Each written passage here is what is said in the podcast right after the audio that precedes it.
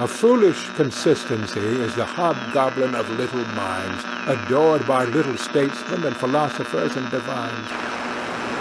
If a man does not keep pace with his companions, perhaps it is because he hears a different drummer. A different drummer. And now, coming to you from dead center on your dial, welcome to Risk Parity Radio, where we explore alternatives in asset allocations for the do it yourself investor. Broadcasting to you now from the comfort of his easy chair, here is your host, Frank Vasquez. Thank you, Mary, and welcome to episode 8 of Risk Parity Radio. Today's episode is our weekly portfolio review, and then we will be talking in depth about one of our experimental portfolios, the Accelerated Permanent Portfolio. Going to the portfolios, we see this is really the first week of declines for these portfolios since they were instituted about a month ago, and each one of them uh, declined in some way, primarily due to the break in gold prices and also to lower uh, treasury bond prices. So, looking at the all seasons portfolio, the most conservative and first one in our bucket, we can see it is down 1.6% this week. These are also reflected in the website, uh, www.riskparityradio.com on the portfolios page. You can follow along and see these results for yourself. So the all seasons is down 1.6% for the week, is still up half a percent since inception. The next portfolio is the Golden Butterfly, and that is down 1.2 2% for the week. It is up nearly 5% since inception. And the golden ratio portfolio, the third one, is down 1.8% for the week and up 4.54% over the past month since inception. You can see here that Friday is a pretty typical day for these portfolios, and this one was down $13.61 or 0.13%. It is fairly usual for these portfolios not to move a whole lot most days because they have a reduced volatility as compared to your regular stock portfolios. The next portfolio is the Risk Parity Ultimate, and that was down 1.4% past week. It is up 3.86% since inception. And this one shows a lot of more dampening because it is the most diverse of the portfolios. So it is going to move in either direction a lot less. It's designed to be somewhere between the all seasons and the golden butterfly, and that's kind of where you find it. The next portfolio is the accelerated permanent portfolio. This is one of our experimental portfolios with a higher risk reward profile, and it was down 3.6% last week. It is still up 4.87% since inception last month, and we'll be talking about it more in a few minutes here. And then the final portfolio, the aggressive 50 50, also one of our experimental portfolios that carries a higher risk reward ratio to it. It is more volatile. It was down 3.1% last week. It is up 3.65% since inception last month. And now, turning to our portfolio of the week, it is the Accelerated Permanent Portfolio, one of our experimental portfolios.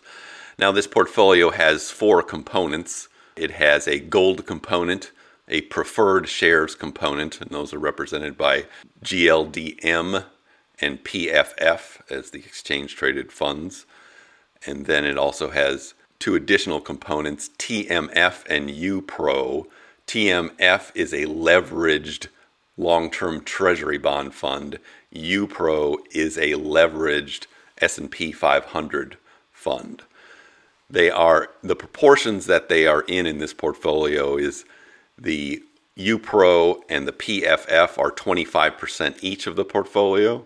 The TMF is 27.5% of the portfolio, and the GLDM is the remaining 22.5% of the portfolio. This portfolio has a interesting history. Let me just tell you about it. The idea for this actually came out of uh, a conversation I had at FinCon last year when it was it came to the local area in the DC area where we live. And so I went to a happy hour there that was uh, sponsored by the uh, FinLit Facebook uh, group and uh, the What's Up Next uh, podcast. And while I was there, I met a, a nice gentleman named Matthias Richter, who hails from Switzerland originally but lives with his family in Asia right now, who is from the banking sector and knew a lot about a lot of different things. And I was talking to him about um, the style of investing that I prefer, the risk parity style. And he inquired whether I had tried to use any of the leveraged funds that are available now in the ETF world that are commonly traded. These leveraged funds tend to move in multiples of their underlying indexes. So, for instance, UPRO is designed to be three times more volatile than the S&P 500 and go up about three times when the S&P 500 advances. TMF, our treasury bond fund, is designed to be about three times more volatile than its underlying index or TLT. I, I said I had not attempted to do anything like that but it sounded like an interesting idea if you could balance them out in an appropriate way. The problem with these types of funds is their incredible volatility on their own does not make them good long term holdings. It, they are really designed for short term traders. So I went off after that conversation and thought about it some more and then put together a portfolio that I thought might work and this is one of those portfolios. This is taken from the original permanent portfolio that I discussed in episode three, which was an invention from the 1970s and 80s by Harry Browne. And in that original portfolio, that was 25% gold, 25% long term treasury bonds, 25% stock market, and 25% short term treasuries or T bills. As I discussed in episode three, it really was a, a, kind of primitive attempt at a, at a risk parity style portfolio and didn't work all that well because the gold was so volatile and so such a large portion of it that it kind of dominated the portfolio. So it ended up being a portfolio with too much gold in it and too much cash in it. And so what I did to create this accelerated or modern version of a permanent portfolio is I started with those basic one quarter each kind of grouping or division among the portfolios. But because the TMF and UPRO funds in this are so much more volatile and move so much more, it really has an effect of being more like a portfolio that is 40% stocks, 40% long term treasuries, and then 10% of the two other components. So that kind of division gives us more of a portfolio that actually behaves a lot like the all seasons portfolio, the most conservative one, but has extra leverage in it. So it is much more volatile and has a much higher potential reward to it. And then I adopted still the, the gold from the permanent portfolio and instead of T bills, I picked a preferred shares fund. Now, a preferred shares fund, this one is relatively stable. It has about half of the volatility of the stock market, but it pays a dividend of over 5%. So, th- those types of funds are very good if you're looking for something that's between a stock and a bond. Uh, that's going to pay you a high rate of interest. And in fact, if you are interested in dividend stocks, you'd probably be a lot better off with a fund like PFF for income because you're really getting the most income you can out of the stock market. And it also pays as a qualified dividend, so it has favorable tax treatment if you compare that to, say, high yield bonds, which is something you would compare it to. And I, I've heard this particular fund being used more often by more people. Particular, uh, Rick Ferri, I heard him last week just say that he uses PFF in his, his personal portfolio to take up part of what he would have ordinarily put into bonds because it has these nice characteristics and pays a lot better than most bond funds do these days. So, in the end, I ended up with a portfolio that is almost a quarter each.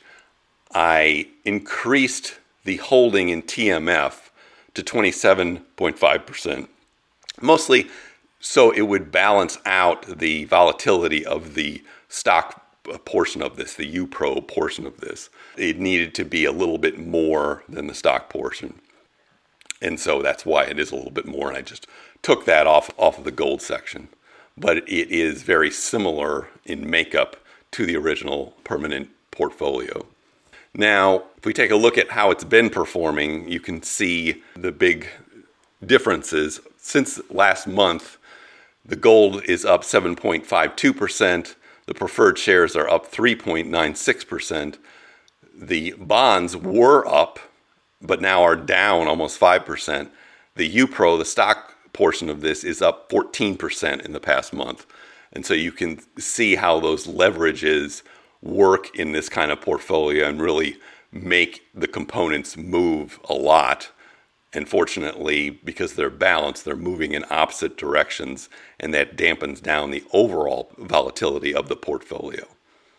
Now, I ran a comparison of this portfolio to a total stock market portfolio because this portfolio does, in fact, have about the same level of volatility as a total stock market portfolio. So I felt it appropriate to compare the two of them to see how each one performed. So the comparison I ran over at Portfolio Visualizer was between this accelerated permanent portfolio and a portfolio that is comprised of VTI or VTSAX, the uh, Vanguard Total Stock Market Fund. The data we have for this only goes back to 2009, so we are limited by that. But the results are fairly impressive comparing the accelerated permanent portfolio to the total stock market portfolio. In particular, the compounded annual growth rate for the accelerated permanent portfolio since mid 2009 is 18.43% annually. And that compares to 12.86% for the total stock market fund. So, in effect, you're getting one and a half times the return out of this accelerated permanent portfolio than the total stock market fund. The maximum drawdown during that time is actually greater for the total stock market fund. It is 20.8%. The maximum drawdown for the accelerated permanent portfolio was only 16.65%. So, again, that is also an improvement there. Taking a look at some of the other metrics that came out of this analysis, the volatility of each of these portfolios is very similar. So you're looking at the same kind of risk profile. The accelerated permanent portfolio has a slightly less volatile presentation. It is 13.4% compared to 14.3% for the total stock market portfolio. As I mentioned, the maximum drawdown for the accelerated permanent portfolio was 20% less than the total stock market portfolio. If you are interested in Sharpe ratios, which is also a measurement of risk reward, the total stock market portfolio had a Sharpe ratio during that period of 0.88, and the accelerated permanent portfolio had a Sharpe ratio of 1.29. So, again, you can see that it is about that 50% better in terms of the ratio, and that also goes to the return. Another measure of how these portfolios perform is something called skewness. Now, skewness is measuring uh, how far down does it go down when it's going down versus how far up is it going when it's going up. And so when you have a negative skewness, it means that it is taking some big dives. So the total stock market has a negative skewness of negative 0.49. The accelerated permanent portfolio is very close to zero, meaning its ups and downs are fairly equal. It is only negative 0.13. So, again, that is a measure of how volatile the experience would be to hold each of these two portfolios. And then finally, another measure of volatility or risk is called value at risk. And the accelerated permanent portfolio has a lower risk profile than the total stock market portfolio.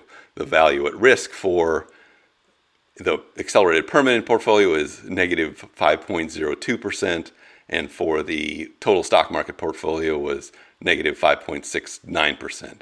So they are similar uh, risk with the accelerated permanent portfolio being slightly less risky.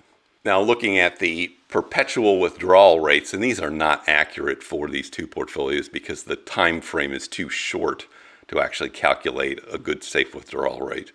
But what you can see from it is that the projected safe withdrawal rate for the accelerated permanent portfolio is about 40% higher or better than the total stock market portfolio. So if you had planned to hold a total stock market portfolio in retirement, this portfolio would give you probably 40% more that you could t- expect to take out of it in terms of projected safe withdrawal rate. Now, because this is an experimental portfolio, we don't have enough data to really hang our hat on it, so I have not incorporated it in any significant way into our own holdings. I have about 5% of our holdings in a portfolio like this just to see how it will do.